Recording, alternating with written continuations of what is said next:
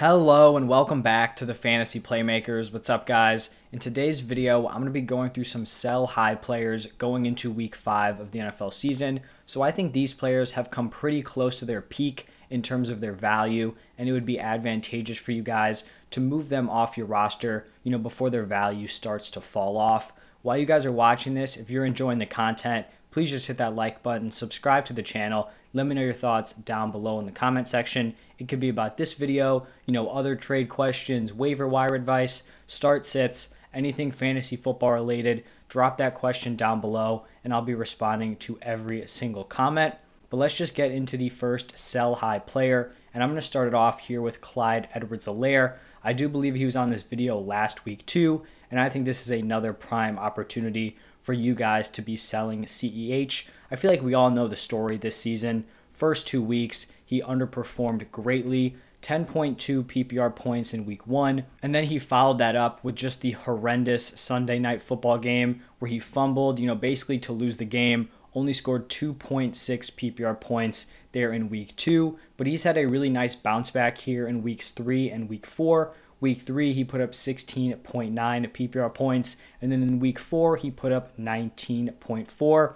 But honestly, the overall point totals really just do not tell the whole story. His overall usage has been fairly consistent, you know, when you look across all four weeks. Obviously, the production hasn't really matched that, but the trends with the snap shares from the running back position here with the Chiefs is what has been very concerning to me. He has decreased in his snap share every single game. So, week one, he took 72% of the snaps, then 65% week two, 62% in week three, and then 52 in week four. So you see him dropping from 72 to then 52 from week one to week four. And then his backup, Darrel Williams, has increased his snap share every single week. So he went from 22% to 27 to 34 up to 36 here in week four. So I would be looking to package CEH plus another depth piece for some of these more established workhorses, players like Najee Harris, D'Andre Swift, Antonio Gibson. Obviously, you're going to have to give up a pretty solid second piece along with Clyde Edwards Helaire, but those are trades I'm definitely going to be looking into in the leagues that I do own Clyde Edwards Helaire. I have another running back here who I'm going to be selling high on, and it is Cordarrelle Patterson. Honestly, Patterson has basically been one of the strangest players so far this season. You know, looking at his production all four weeks of the season, it has just been weird. He is the number two running back so far in fantasy football. I mean, the odds of that happening coming into the season is basically 0%. And what makes his production even more wild is that his highest snap share in a single game has been 42%. And that wasn't even in this past week where he had that monster game. He was in on 42% of the snaps in week three. The first four weeks of the season, his snap share has been 33%, then 33%, 42%, then 30%. And that makes this 34.6 point week four performance even crazier. He was only in on 30% of the snaps. It really just makes no sense how productive he has been so far. And his production, just relative to the usage, is just so unsustainable moving forward. You know, I think for the rest of the season, he's someone who should be valued as like a bottom tier running back two,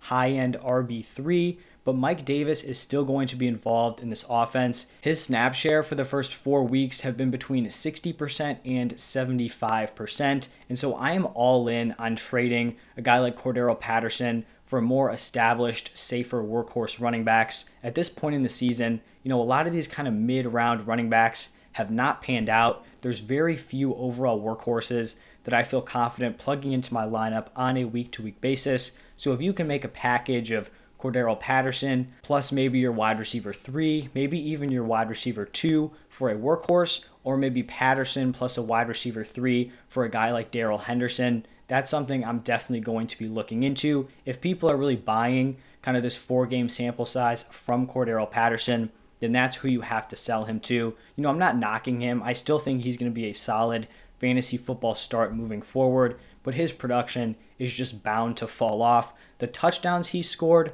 on a Falcons team that has not been a good offense, he hasn't seen, you know, an absurd amount of touches. So his production is definitely just going to take a dip, and I would rather just sell high on him. This is probably the highest his value is going to be for the rest of the season. So I will be moving him if I have him on any of my rosters. The third player I'm going to talk about is another running back, and it is James Conner from the Arizona Cardinals. And I feel like this Cardinals backfield is basically playing out exactly how I expected it to be. You know, you have Chase Edmonds, who's seeing the majority of the snaps. He's also basically getting almost all the receiving work, basically a monopoly on that category. And then you have James Conner, who's seeing over 50% of the carries and basically every single red zone touch. So, you know, they're pretty close together on carries with a slight edge to James Conner, but then Conner has the monopoly on the red zone work, and then Edmonds has that monopoly in the receiving game. And for where you drafted James Conner, I mean, he's probably been a pretty solid pick for you, and he has just balled out the last two games. He's gotten into the end zone four times these past two weeks, and so in week three, 18.3 PPR points, then in week four, 20.6. So this is just a great two game stretch from James Conner. And I just don't think there's going to be a better opportunity to move James Conner off your roster. I think there's basically a 0% chance that he kind of works in to Edmonds' receiving role. It's very clear that Chase Edmonds is just the far superior receiving back. And I also think James Conner's touchdown production is going to be unsustainable moving forward. Even if you're looking at a touchdown a game, I don't think he's going to have that pace for the rest of the season, especially considering that Kyler Murray is going to be vulturing some of those touchdowns down in the red zone. And when you're looking at his snap share the last three weeks, so week two, week three, and week four, his snap share has been between 37% and 42%, where Edmonds has been between 64% and 67. So Edmonds is still the number one in this offense. And I also think it's possible that we can see a little bit of a dip in James Conner's overall carries. Obviously, you know, you can't really take yards per carry as a great metric because if Conner's getting the red zone work, he's obviously doesn't have the opportunity to get these big plays because he's only going for like one, two yard runs. But Conner has carried the ball 53 times for 172 yards, four touchdowns with a 3.2 yards per carry. Edmonds, meanwhile, has carried it 43 times for 255 yards and 5.9 yards per carry. And just watching the games, I truly believe that Chase Edmonds is the clear better running back. Conner probably will still have that red zone work for the rest of the season, but I could still see Edmonds eating in to those overall touches, and that makes this just a prime, prime opportunity to sell James Conner that touchdown upside is not going to be there every single week, and I do think you should be moving him off of your roster. Then for these last two players, I'm going to be talking about two wide receivers, and the first one is Robert Woods. And I think at this point in the season, four weeks in, I think it's safe to call Robert Woods a bust for where he was being drafted at his ADP.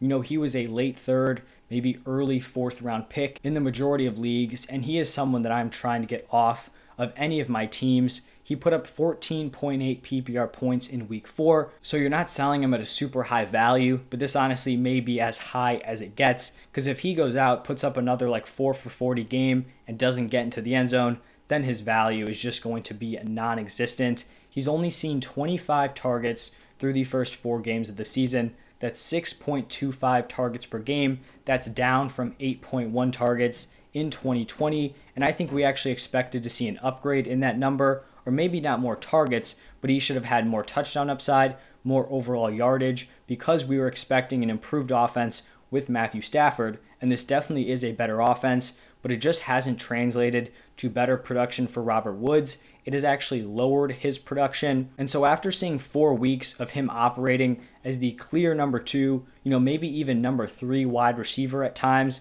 he's been outscored by Van Jefferson in two of the four games. I just think this is a large enough sample size for me to truly evaluate him. And he is a high end wide receiver three moving forward at best.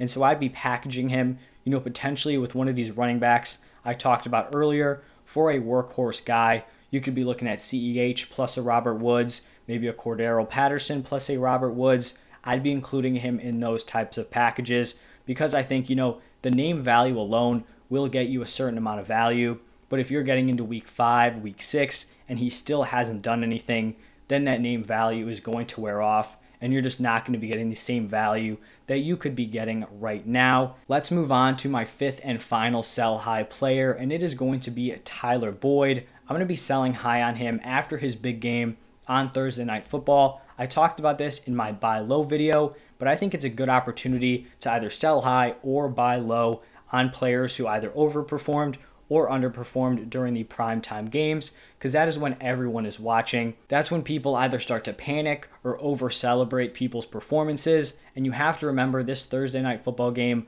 was with Tee Higgins out of the lineup. Tyler Boyd went for nine receptions, 118 yards. That's 20.8 PPR points. But here's the thing once Higgins is back, Tyler Boyd's value is going to take a major hit. It's going to completely fall off. Tyler Boyd is someone who relies on a lot of volume. We saw him average 7.3 targets per game back in 2020, and that's just a number that I do not think is attainable on this Bengals team when the wide receiver room is 100% healthy because Chase and Higgins are just clearly ahead of Boyd in terms of talent and opportunities and overall fantasy production.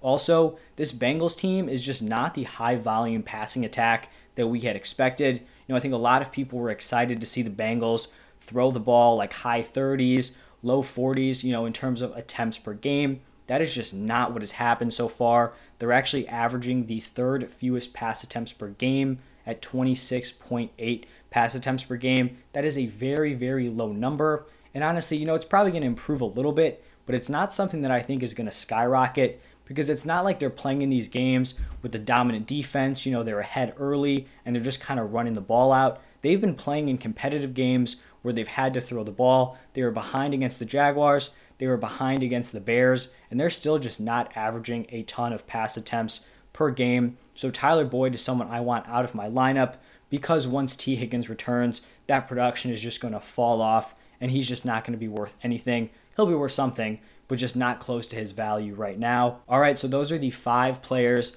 that I'm going to be selling high on going into week five. Let me know your thoughts on these guys down below in the comment sections. Do you agree that you should be selling high, or are you going to hold on to some of these players on your roster? If you have any other fantasy football questions, drop it down below. If you want to see my buy lows, that video is already posted on my channel along with my top waiver wire targets. Thank you guys for stopping by, and I'll see you next time.